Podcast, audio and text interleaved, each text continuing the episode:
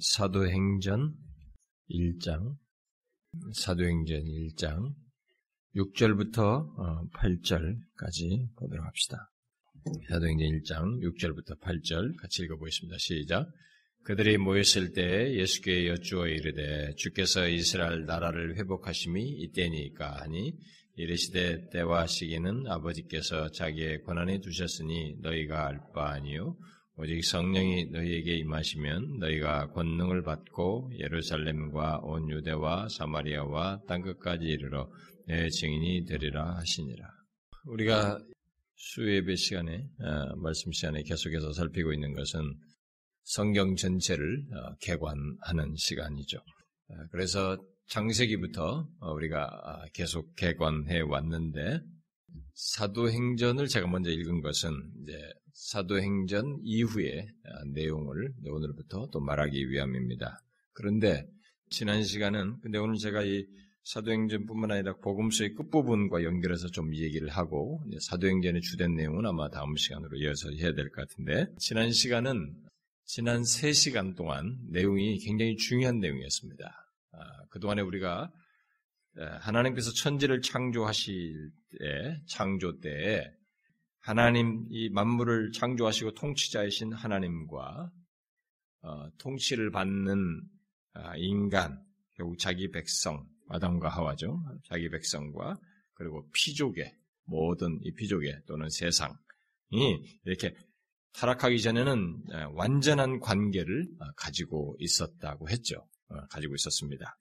그런데 타락으로 인해서 이 하나님 나라의 이게 어떤 구성 요소로 어, 말을 하는 이 세 가지 하나님 그리고 인간 그리고 피조계 또는 세상 완전한 관계 속에 있었는데 이 세 관계가 타락으로 인해서 깨졌어요.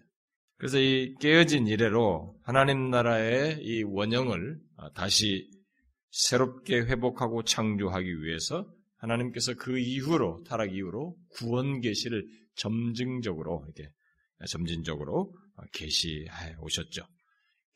계시해 오시다가 마침내 하나님께서 그걸 뭐 아브라함의 후손으로 쭉 얘기하시고 뭐 다윗의 계보로 이렇게 쭉 여주 새 언약을 선자를 통해서 언급하시고 이렇게 하시다가 마침내 하나님께서 이 땅에 육신을 입고 오셔서 그 하나님 나라의 새 요소 하나님과 그의 백성 그리고 피조계 또는 세상 이 세 가지를 다시 회복할 그 새롭게 창조하시는, 새롭게 하시는 일을 예수 그리스도가 오심으로써 하시게 되는데, 그걸 하기 위해서 예수 그리스도를 계속 예언을 했고, 예수 그리스도 하시는데, 그것을 어떻게 하셨느냐? 바로 이 세 가지를 예수 그리스도 자신 안에서 다 가지심으로써 이 세 요소를 새롭게 창조하시는, 어? 그 일을 하신, 하셨다. 그래서 예수 그리스도가 바로 이 하나님 나라의 실체이시다.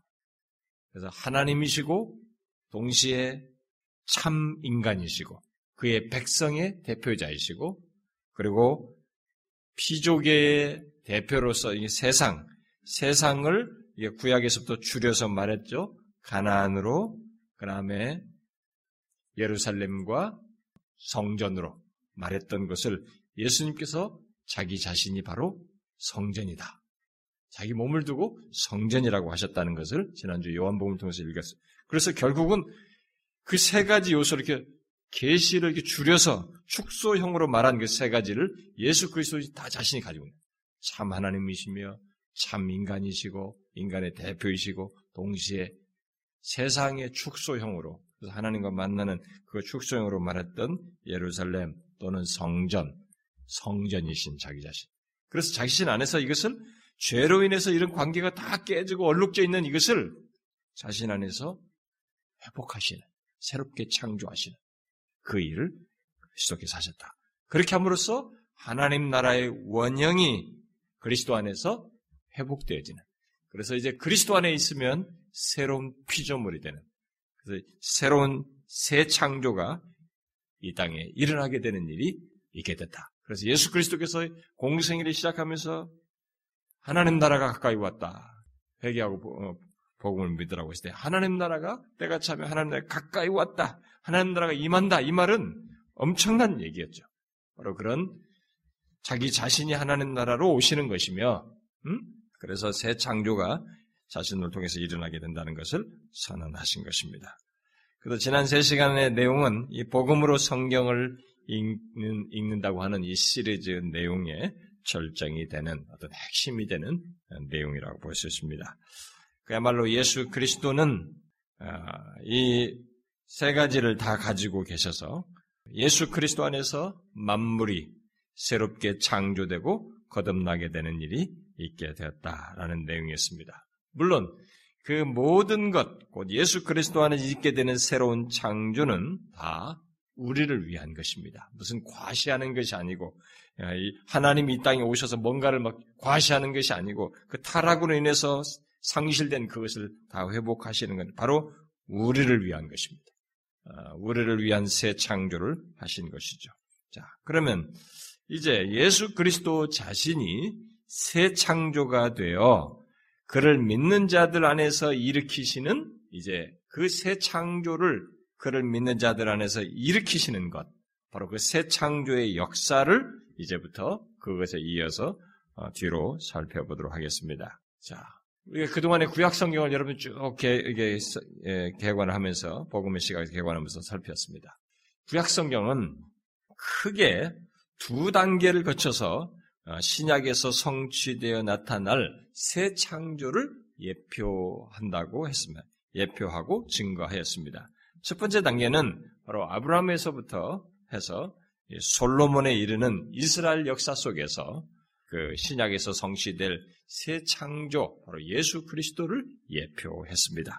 두 번째 단계는 솔로몬 이후로 이스라엘은 기울어졌습니다. 타락하여서. 기울어진 이스라엘 역사 속에서 선지자들이 말한 장래, 장래의 하나님 나라에 대한 약속에서 그 신약에서 성취되어 나타날 어떤 새 창조가 이렇게 예언되고 예표되었습니다. 자, 그런데 신약을 보면 신약을 보면 곧 복음서에서부터 이 계시록까지 연결시켜서 보면 지금 말한 이 같은 구약의 예표와 예언과 약속의 성취를 여러 단계를 거쳐서 제시하고 있는 것을 보게 됩니다. 아, 여러분들이 지금까지 쭉 이걸 처음부터 오늘이 지금 뭐예요? 지금 38번째, 그러니까 9번째 쭉 지금 들어와서 연결해서 여러분들이 어, 이, 이, 해를 할 때, 이 복음으로 성경을 읽는다고 할 때 이 신약에서 성취되어서 전개되는 이 내용을 여러분들이 이제 알게 되면, 알아야 됩니다. 알게 되면 조금 여러분들이 이게 어려울 수 있어요. 제가 항상 반복해서 얘기하지만, 음? 우리가 하나님 말씀을 볼 때 항상 성경 구절의 문자를 깨닫고 이렇게만 봐요. 그것이 필요로 하는데 먼저 이 전체적인 개관을 하는 가운데서 그럴 필요가 있어서 개관을 먼저 하는 것이니까 이런 성경 전체를 관통하는 이런 시각을 먼저 가지고 이걸 이해를 해야 되는데 자 지금 제가 말하는 것 지난주에 이어서 이제부터 계시록으로 연결시킬 겁니다. 계시록까지 사도행전 그다음에 그 이후 이제 서신서에서 말하는 것 그다음에 계시록까지 이렇게 해서 몇 시간에 걸쳐서 이제 전체를 마무리할 겁니다. 자 그렇게 이제 신약에서 보면은 구약에서 그 두 단계로 크게 말했는 것의 성취를 얘기했다고 했어요. 그런데 신약을 보면 복음서에서부터 계시록까지 이렇게 쭉 연결시켜서 보게 되면 지금 제가 말한 구약에서 두 단계로 이렇게 크게 어, 말한 신약에서 성취되어 나타날 이 새 창조에 대한 예언과 예표나 약속 등 이런 것들, 구약의 이런 것들의 성취를 잘 보시면 이 복음서에서부터 네, 복음서 이후로부터 계시록까지 여러 단계를 거쳐서 이것이 구약의 이런 것들이 성취된다는 것을 볼 수 있어요. 바로 예수님이 오시자마자 전체가 구약의 성취, 구약에서 예표되고 예언된 것이 전체의 실체가 완벽하게 다 드러나는 것이 아니고 이때부터 계시록까지 점점 이게 더 여러 단계를 거쳐서 성취될 것을 얘기합니다. 그래서 나중에 계시록에 가서도 마지막 최후의 새롭게 창조될 것의 완성, 마지막 최종적인 완성 얘기를 꺼내요. 그러니까 이게 여러 신약에서도 신약에서 이것이 성취되어 나타나는데도 불구하고 이것을 여러 단계를 거쳐서 성취된다고 하는 것을 말해주고 있습니다. 그러므로 우리는 이 성취 과정에 성취 과정과 단계를 예수 그리스도의 부활과 승천으로부터 시작해서 그 이후의 역사와 계시록에서 말하는 내용까지 연결해서 쭉 살펴봐야 됩니다. 그래서 예수 그리스도께서 오심으로써 우리가 조금 전에 말한 것처럼 그 하나님 나라의 그 세 가지 요소가 다 그리스도 안에서 그 죄로 인해서 파괴된 그것들을 죄를 짊어지심으로써 다 새롭게 창조하셨어요. 이 새롭게 창조된 것이 완전한 완성을 향해서 가야 되는 거야. 그게 이제 새 하늘과 새 땅에서 완전한 완성이 오는 것입니다. 거기까지 예수 그리스도께서 그러니까 구약에서 말한 것이 예수 그리스도 오셨다고 해서 죽으셨다고 해서 모든 것이 다 계시돼서 완성된 게 아니고 이렇게 단계를 거쳐서 저기 최종까지 가야 되는 거예요. 그래서 이제 우리가 이제부터 봐야 되는 것입니다. 이것이 어떻게 해서 어떤 과정과 단계 속에서 완성되어져 가는지 그것을 신약 성경은 어떻게 그것을 우리에게 말해주고 있는지 그래서 신약 성경을 쭉 그냥 읽어 나가면 그냥 뭘 말하는지 각각 권들이 말하는 내용을 캐치할 수 있지만 먼저 이런 전체 흘러가는 것을 알므로써 와 처음 처음부터 창조될 때부터 타락하기 전부터 하나님께서 어떻게 어떻게 하시는데 그것이 타락하면서 어떻게 되어서 결국 최종적으로 다시 새롭게 창조하는 대로 나가는구나. 이 전체가 큰 그림으로 연결되어 있구나. 근데 그 중심에는 바로 예수 그리스도가 있구나. 복음이 있구나라는 것을 보게 되는 것입니다. 이렇게 보는 가운데서 성경을 봐야 창세부터 계시고 봐야 이 성경을 가장 잘 보는 것이고 바르게 이해하는 것이며 유익을 하는 것입니다. 문자적이고 어떤 구전 개인적인 교훈과 이런 차원에서만 성경을 보는 것이 아니고 먼저 이 시각이 확보된 상태에서 성경의 어떤 내용들 각 부분들을 우리가 봐야 된다 이 말입니다.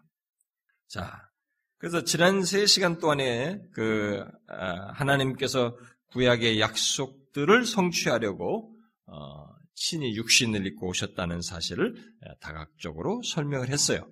특히 그 성취는 예수 그리스도 예수님의 삶과 죽으심과 부활과 승천을 통해서 명확히 드러났고 그 모든 것은 사실상 구약의 약속들을 성취하는 방편들이에요.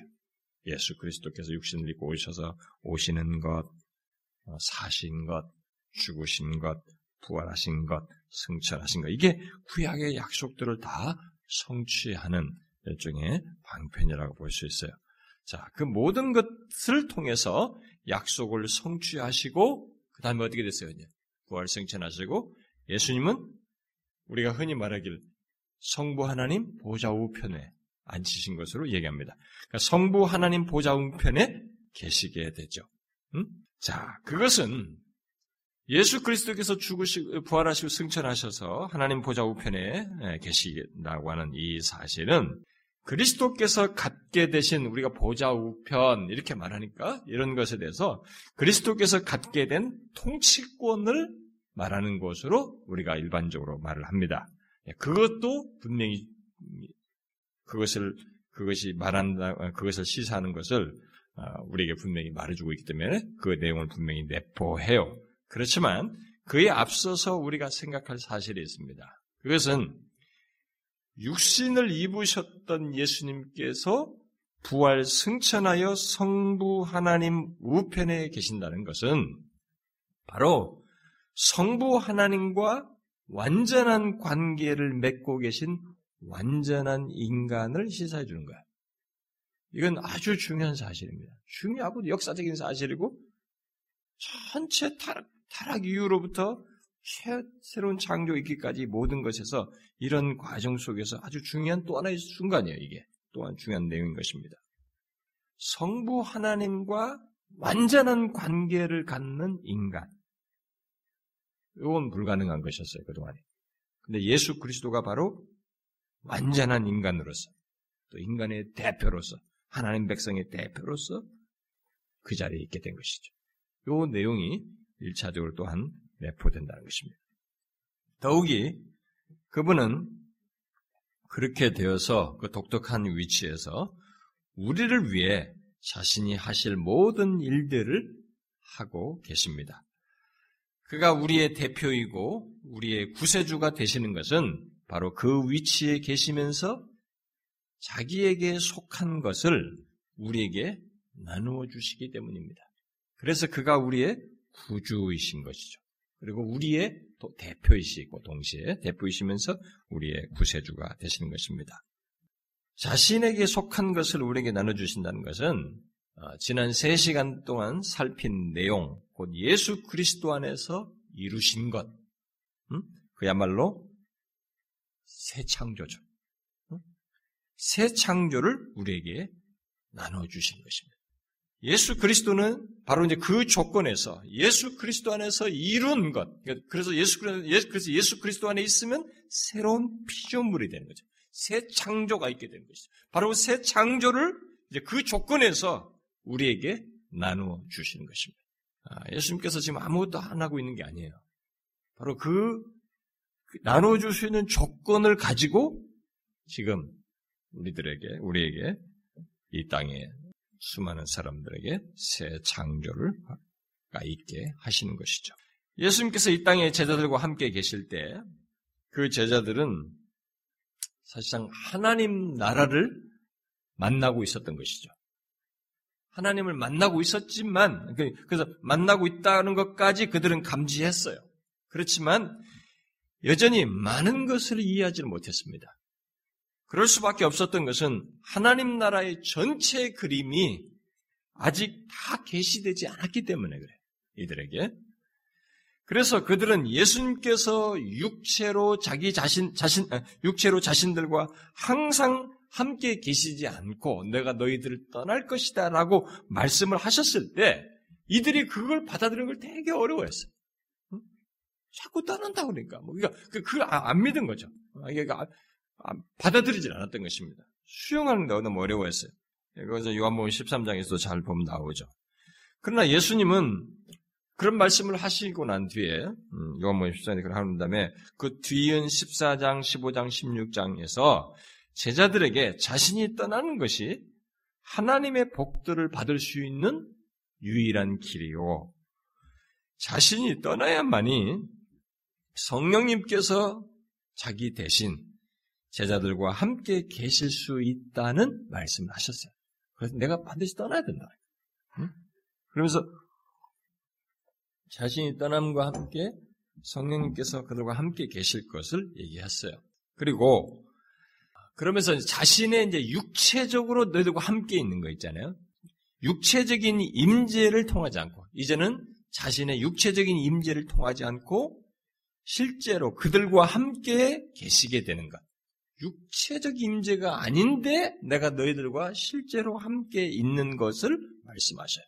이 모든 내용들을 여러분이 차근차근히 따라오면서 이해하셔야 됩니다. 예, 예수 그리스도께서 이루신 것이 새 창조의 완성으로 가기 위해서 이런 과정을 예수님께서 그냥 던진 게 아니고 이 과정을 밟으셔요. 자신이 새 창조를 지금 이제 자기 안에서 이루기 시작했잖아요. 응? 온전히 하셨잖아요. 그런데 이것을 완성을 하기까지 이 과정에 자신이 육체적 임재로 지금 더 이상 있지 않냐고 자신이 너희들 떠난다는 거야. 그러나 실제적으로 내가 너희들과 함께 있겠다는 거예요. 성령을 통해서. 이런 얘기를 하시는 거예요. 이게 이제 새 창조를 이루시는, 완성하는 과정 속에서 일어날 일로 예수님께서 말씀하신 것입니다.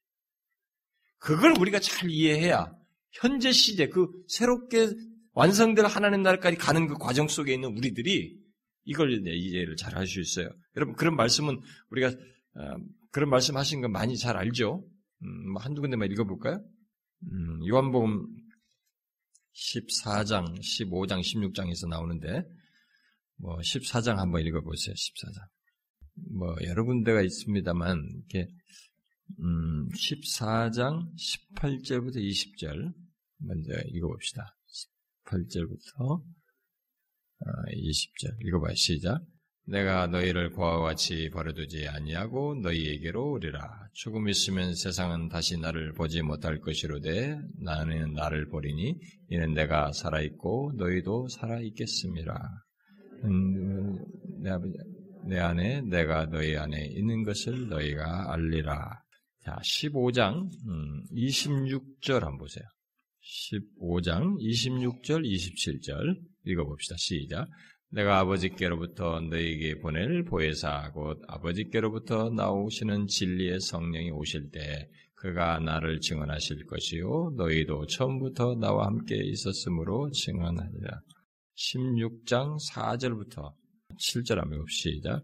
오직 너에게 이 말을 한 것은 너희로 그때를 당하면 내가 너에게 말한 이것을 기억나게 하려 하며 처음부터 이 말을 하지 아니한 것은 내가 너희와 함께 있었습니다. 지금 내가 나를 보내신 이에게로 가는데 너희 중에서 나더러 어디로 가는지 묻는 자가 없고 도리어 내가 이 말을 함으로 너희 마음에 근심이 가득하도다.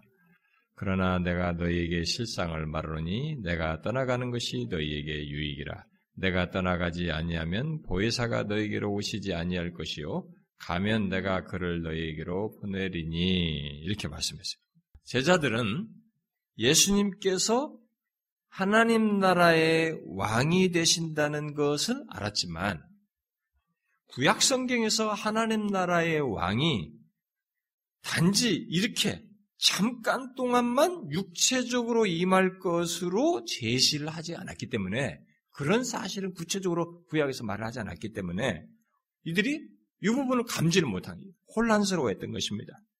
그래서 이분이 떠나셔야 한다는 것을 되게 수용하는데 어려워했어요. 이게 메시아라고 하는데 떠난다는 거예요. 그러니까 그게 굉장히 어려워했던 것입니다. 그래서 예수님은 이미 존재하는 구약의 계시에다가 보완이 될 말씀을 해 주시는 것입니다. 곧 이 세상에서 사람들을 제자 삼는 기간 동안 이제로부터 너희들이 이 세상에서 사람들을 제자 삼는 어떤 일을 하게 되는데 그 기간 동안에는 그 기간이 어디까지 진행되냐면 주님이 다시 오실 때까지 진행될 거예요. 그건 나중에 점점 더 설명하게 되는데 그때까지 이 세상에서 마지막에 위임 명령에서 많잖아요. 가서 제자 삼으라고. 그러니까 제자 삼는 기간 동안에는 육체의 모습을 지니신 주님 자신, 바로 그 주님께서 함께하지 않는다는 거예요. 육체를 지닌 주님, 주님의 모습으로 그들과 함께 있지 않을 것이라는 것입니다. 그러나 주님은 지금 우리가 읽었죠. 오늘 조금 전에 요한복음 14장이나 16장에서 읽은 것처럼 그것이 그들에게 유익이 될 것이라.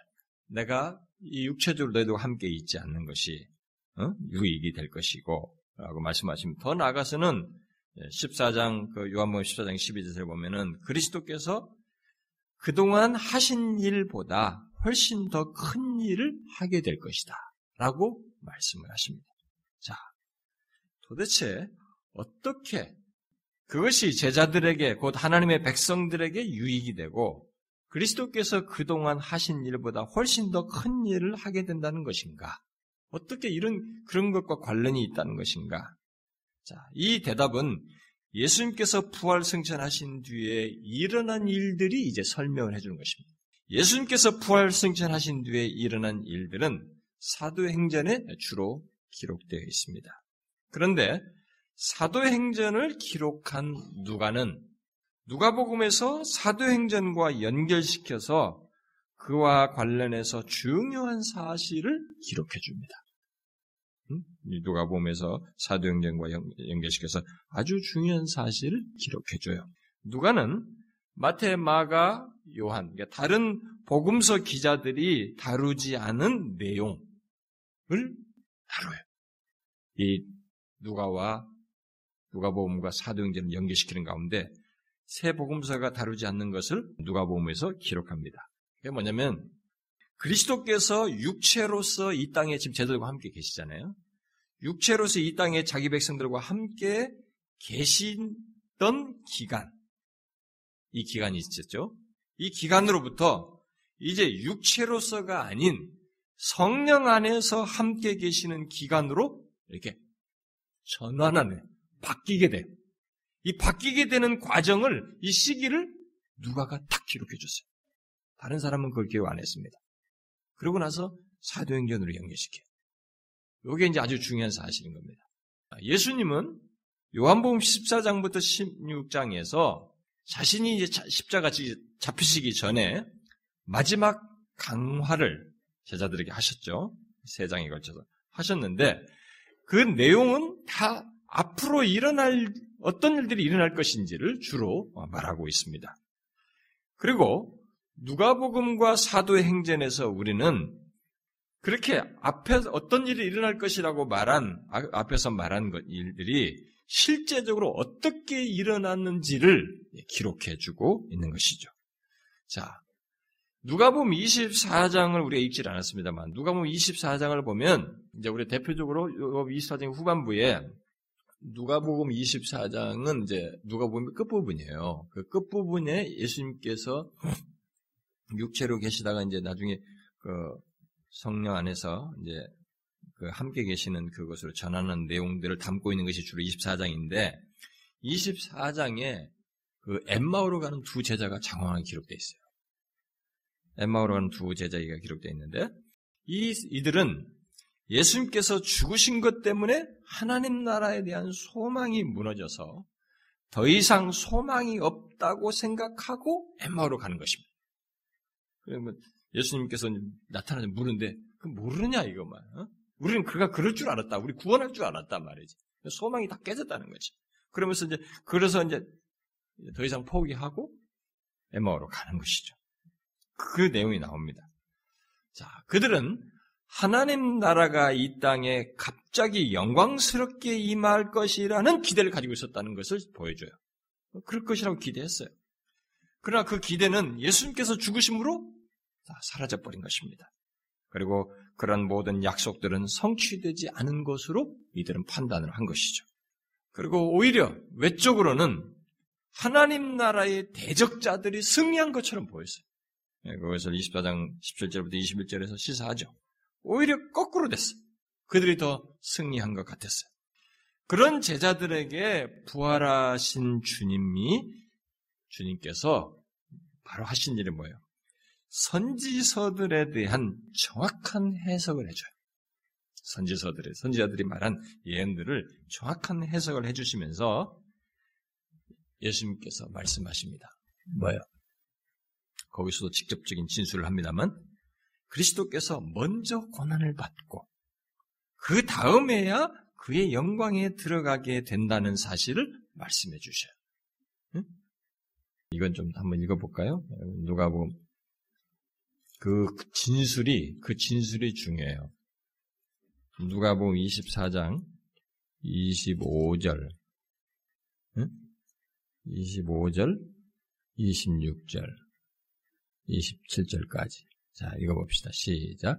이르시되 미련하고 선지자들이 말한 모든 것을 마음에 더디 믿는 자들이여 그리스도가 이런 고난을 받고 자기 영광에 들어가야 할 것이 아니냐 하시고 이에 모세와 모든 선지자들의 글로 시작하여 모든 성경에 쓴 바 자기에 관한 것을 자세히 설명하냐.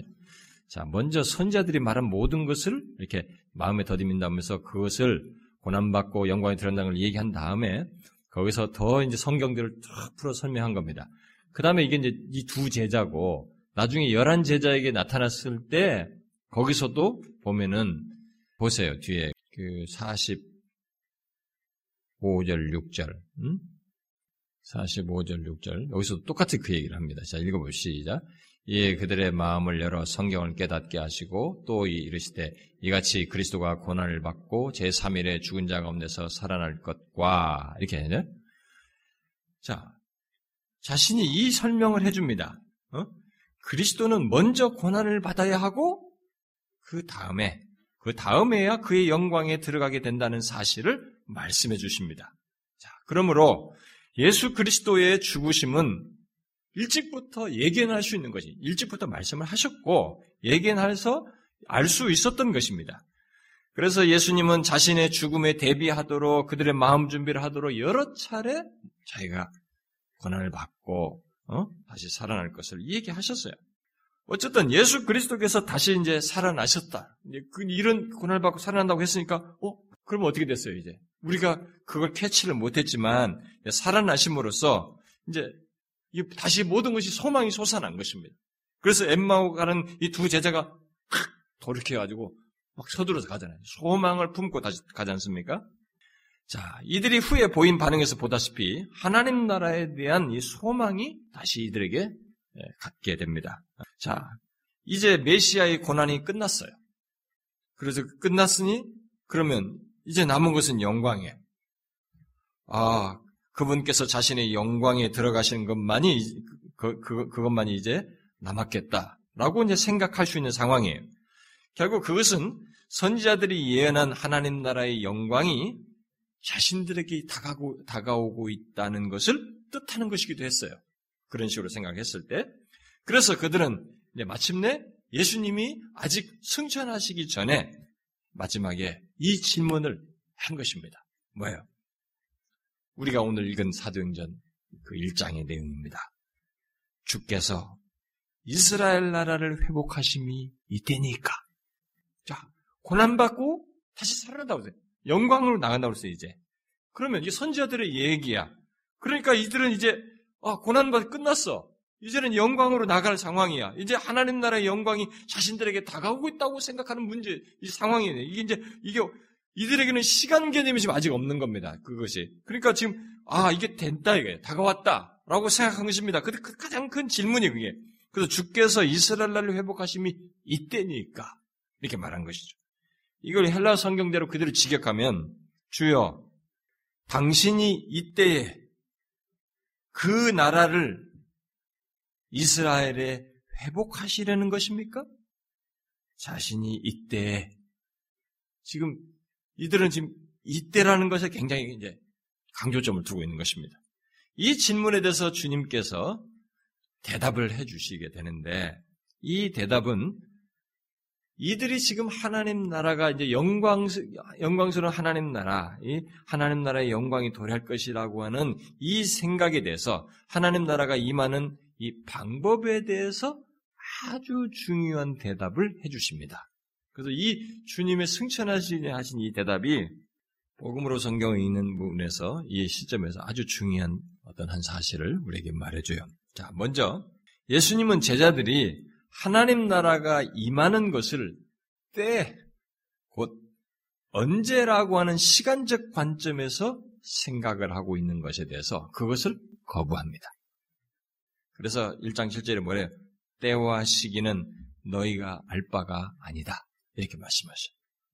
그리고 나서 예수님께서는 그들이 물은 이 말, 그들이 물었던 질문이죠. 이 말 하나님 나라의 제자들이 그 이 말 하나님 나라에 너희들이 직접 참여하게 될 것이라는 말씀을 덧붙이십니다.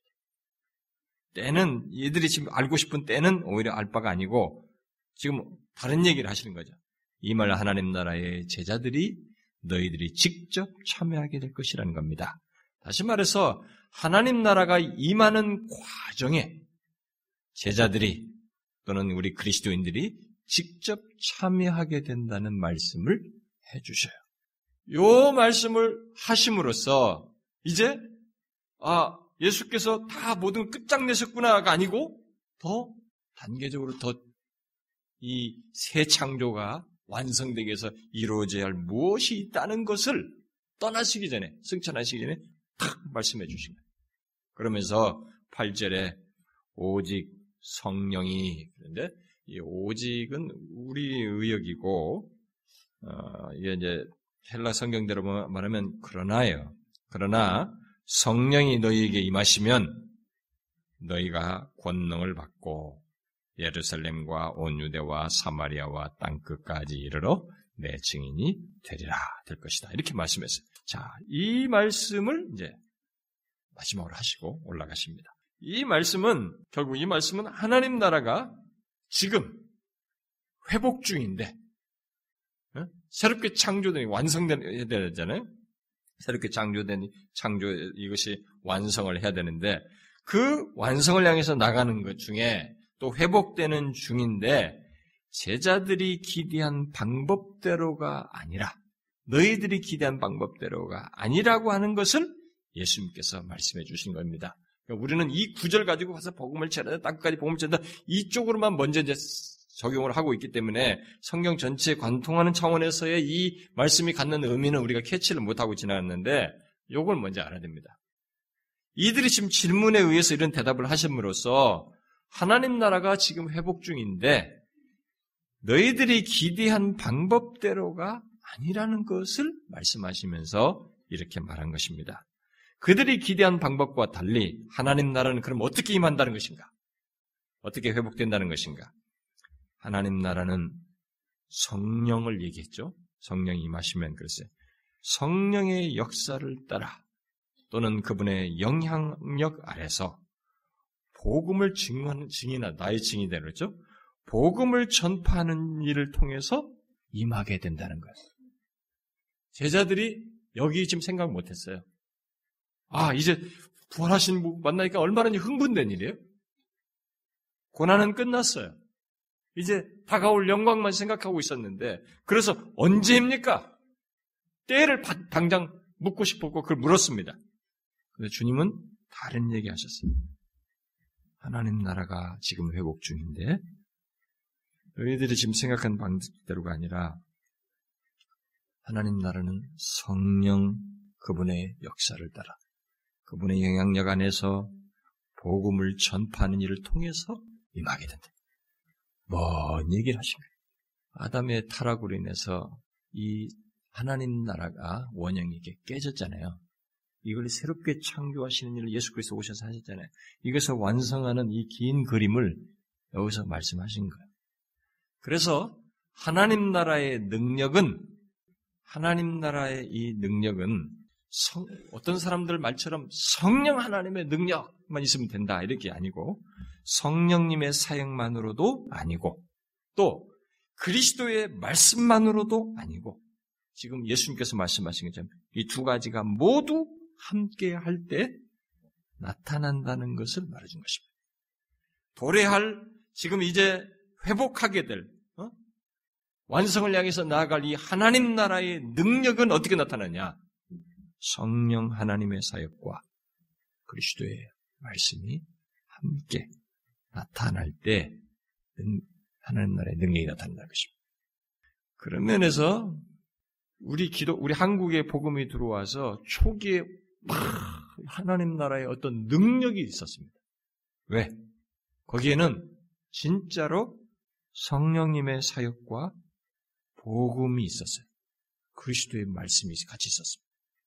근데 지금 어떻습니까? 우리가 지금 우리 안에서 현재 시제로는 이 하나님의 능력이 이전 같지 않음을 느껴요. 왜? 여기에 이 성령님의 사역과 그리스도의 말씀이 어느 정도로 이렇게 믹서가 돼서 나오는 경우도 경우 우리 그런 모습도 일부분적으로 있지만 전체적으로 우리는 이것을 상실했어요. 복음도 성경이 말한 대로 그리스도의 복음이 아니고 그냥 뭐 예수 믿어 잘 되고 복 받고 뭐 이렇게 어? 기복적인 것으로 바뀌었고 말씀도 벌써 바뀌었고 성령님의 사역보다는 돈을 의지 물질에 이제 우리가 어느새 자연스럽게 바뀌어가지고 이 뭐 CTS나 뭐 이런 데 보면 온통 후원 요청이 그리고 제 휴대폰을 빨리 번호를 바꿔버려야 되는데 어떻게 이 번호가 유출이 됐는지 하여튼 뭐 요즘 목, 우리 교단에 보면 목사님들 전화번호가 다 나와 있으니까 그런 건 아마 팔아먹었을 거야 누군가가 내가 그렇지 않고서는 이게 돌아올 리가 없어요. 어디서 전화가 오는지 몰라요. 뭐 자기가 크리스찬 뭐 대학교에 크리스찬 대학교에서 무슨 이런 사업을 한다 무슨 사업을 막 건대 연대 무슨 막 우유 사업부라는 뭐 이런 데서 전화 오고 CBS 무슨 하여튼 엄청나게 많은 단체에서 전화가 와요. 다 도와달라는 거. 전국에서 도와달라는 편지가 날라. 우리는 그게 필요합니다. 그게 후원이라는 게 있어야 되고 그게 있어야 됩니다.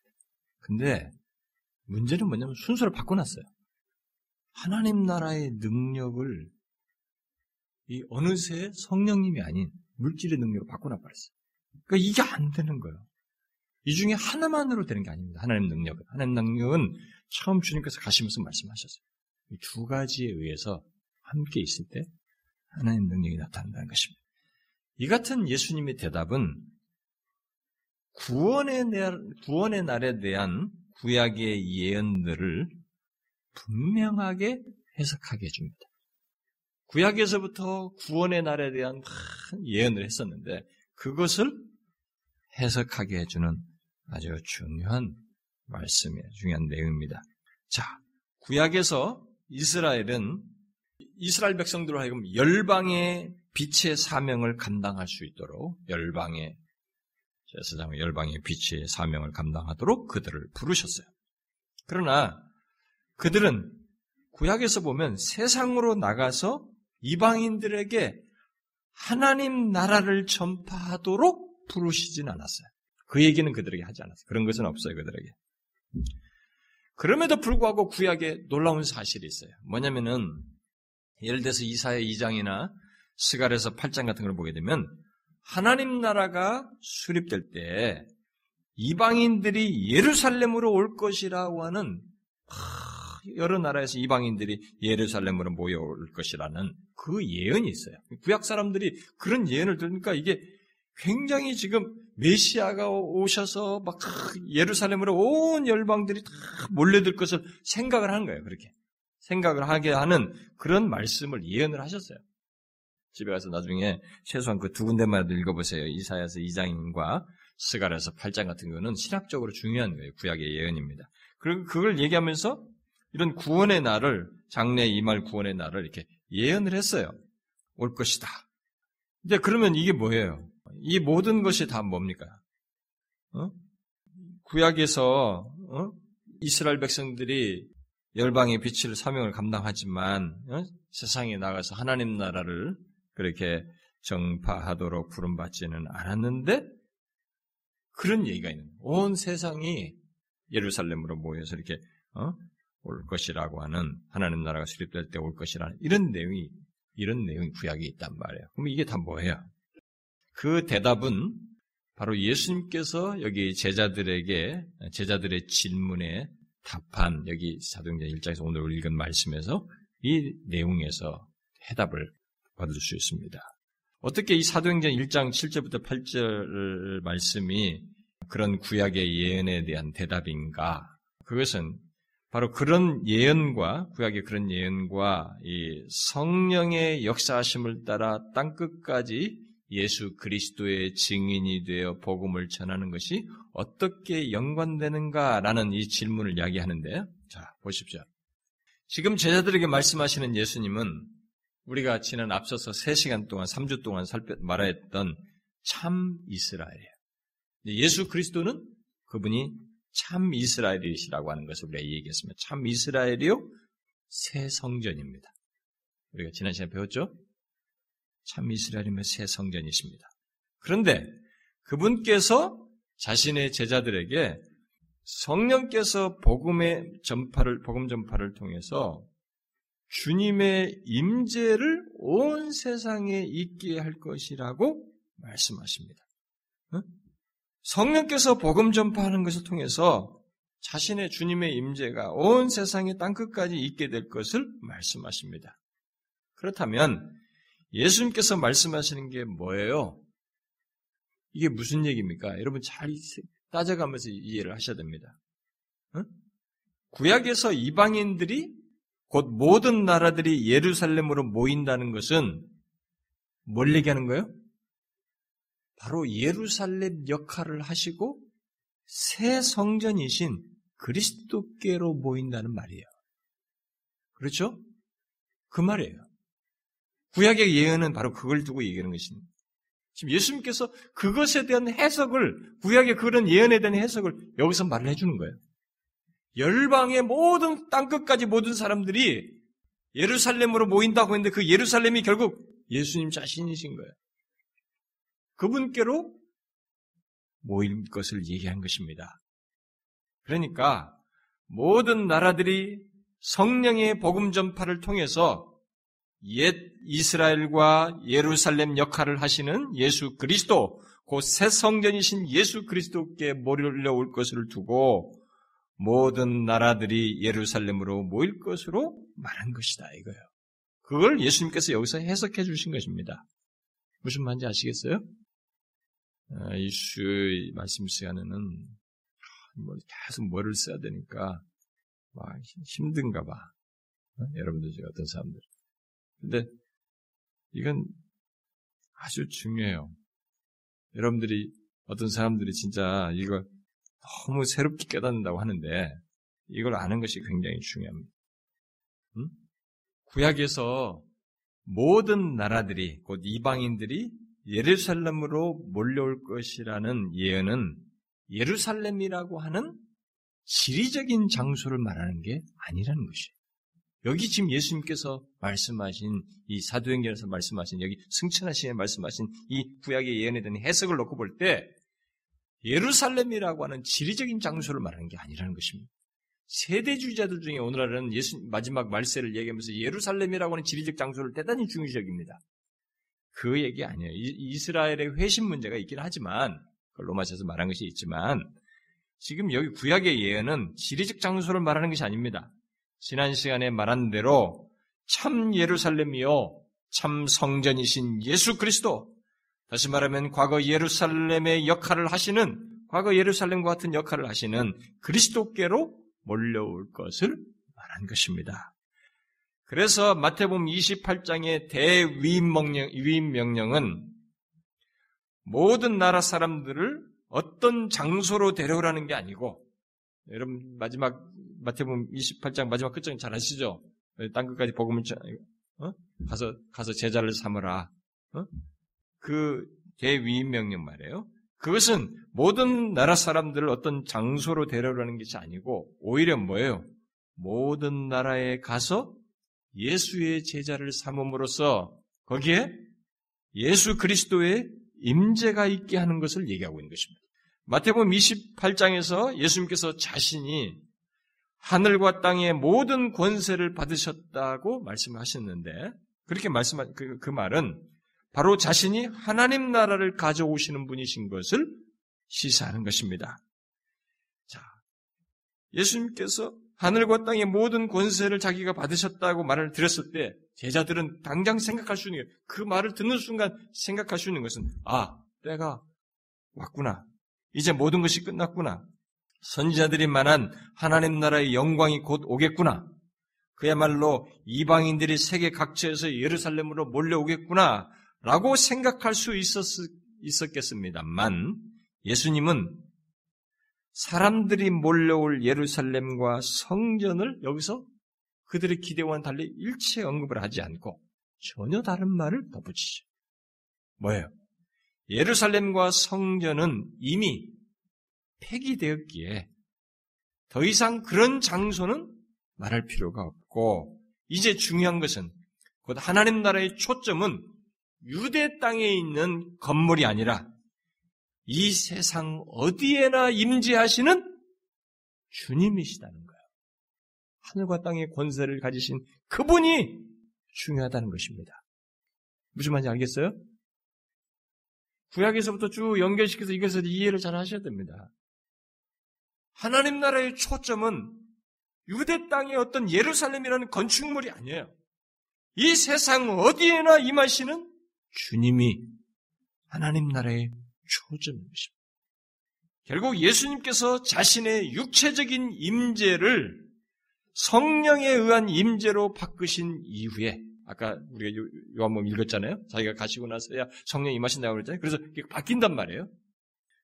그 다음 시간에 이제 사도행전 2장 이유를 할 때니 그걸 좀 더 설명을 하게 됩니다만은 자신의 육체적인 임재를 제들과 함께 있었던 그 육체적인 임재를 이제 성령에 의한 임재로 바꾸신 이후에는 이 세상에서 복음이 전파되는 곳마다 성령에 의해서 새 성전이 세워지고 이방인들은 그리로 몰려온다는 것입니다. 바로 거기에 자신이 임재가 있고 자신이 임재가 있는 거기로 각 세상의 모든 지역의 모든 이방인들이 몰려오게 될 것이다. 사도행전 말씀은 그 얘기예요. 주님은 바로 그 같은 하나님 나라의 임함을 염두에 두고 대위 명령으로서 그러므로 너희는 가서 모든 민족을 제자로 삼으라. 이렇게 말씀하신 것입니다. 더 이상 예루살렘이라는 지리적 장소를, 장소에 기다리지 말고 가서 제자를 삼아라. 만들라. 이렇게 말한 것입니다. 여기 가서 제자를 삼으라, 삼으라는 이 말씀에서 강조점은 가서보다는 제자 삼으라는 것이 제자를 삼는 것입니다. 여기 가서는 명령을 하기 아닌 분사예요, 분사. 그러니까 가면서 또는 너희가 갈 때에 그런 뜻이에요. 그렇게 할 때에 제자를 삼아라.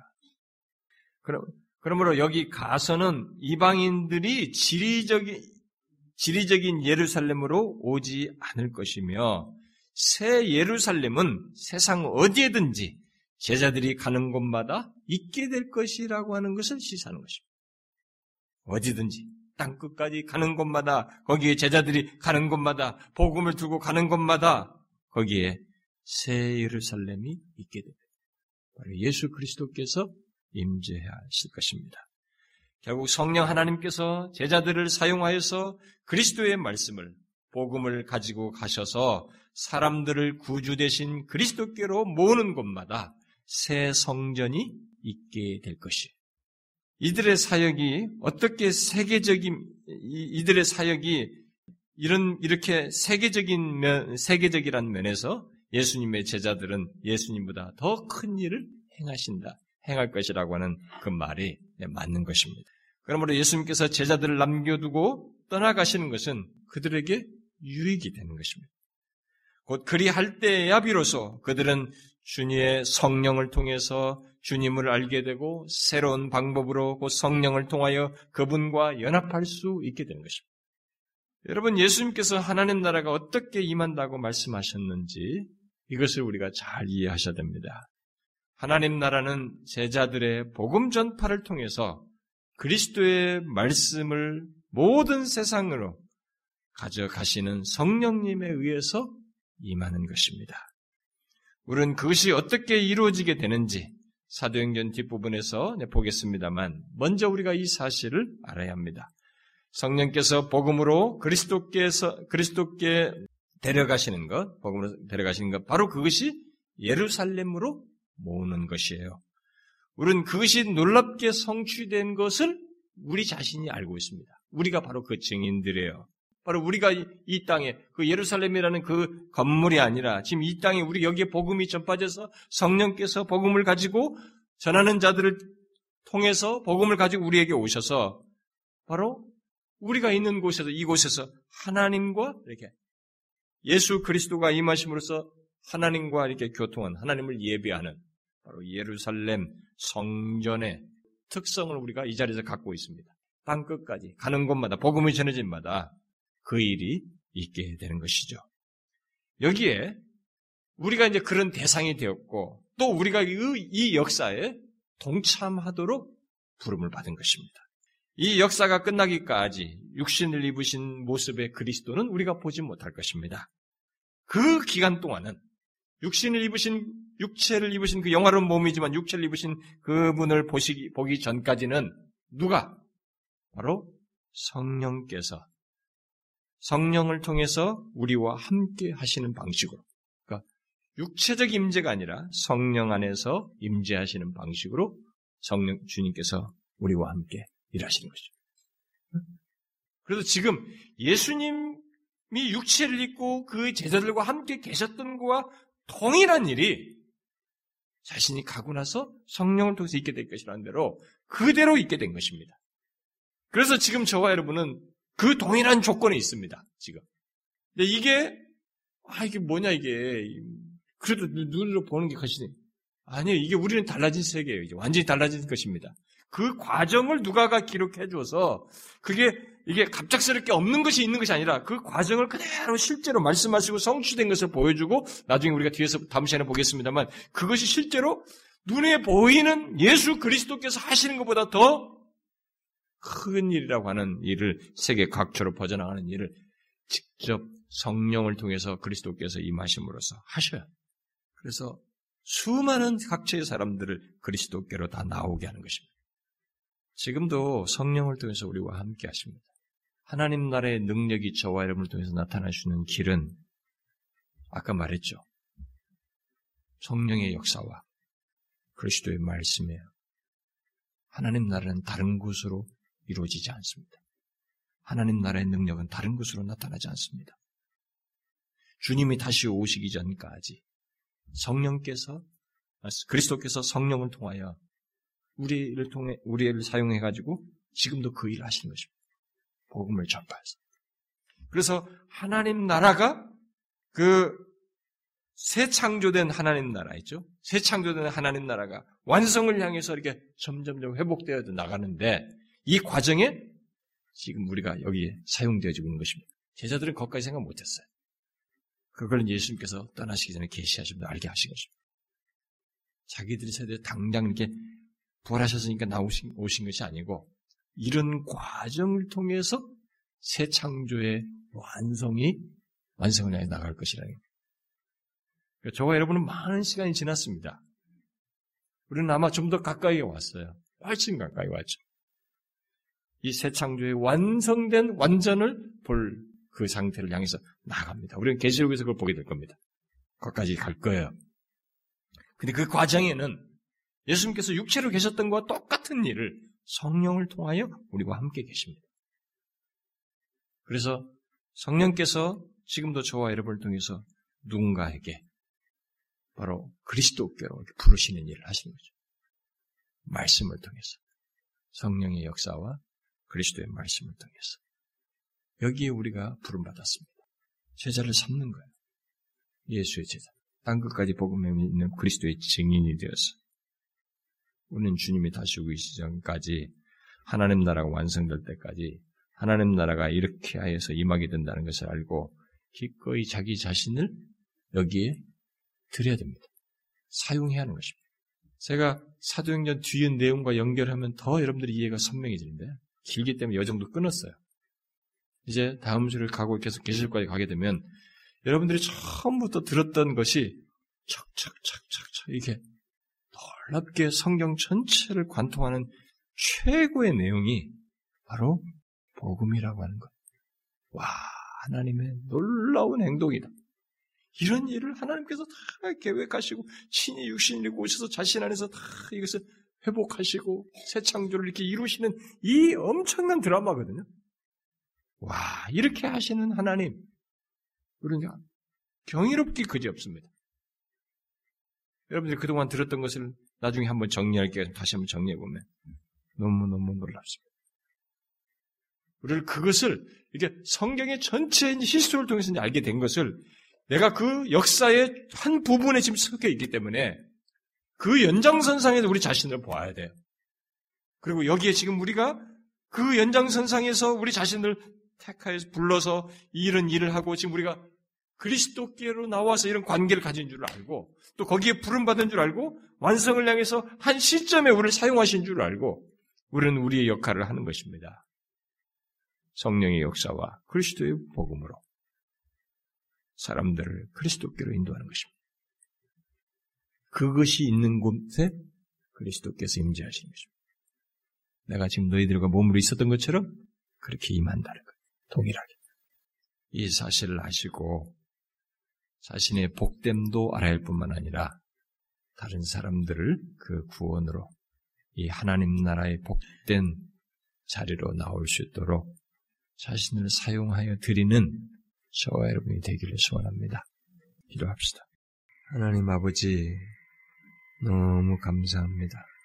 우리가 헤아리지 못할 놀라운 구원의 계획을 실행하시면서 그 중심에 모든 것을 새롭게 창조하실 하나님 자신이 육신을 입고 오셔서 그리고 자신을 성전으로 두셔서 그분 안에서 새로운 창조를 예, 이루시고 누구든지 그분 안에 있으면 새로운 창조물이 되게 하시는 이런 은혜를 주셔서 감사합니다.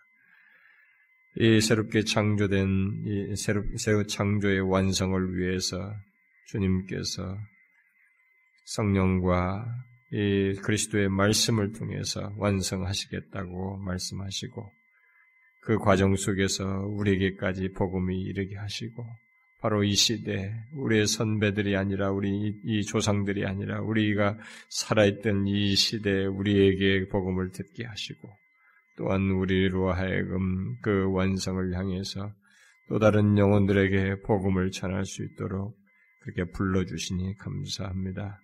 하나님 기꺼이 우리가 복음을 전하는 그 자리에 성령께서 우리를 통해서 복음을 증가하는 그 자리에 그리스도께서 임재하시는 줄을 믿고 담대히 복음을 전함으로써 주의 최종적인 다시 오심을 예비하는 저희들 에게 하옵소서. 예수 그리스도의 이름으로 기도하옵나이다. 아멘.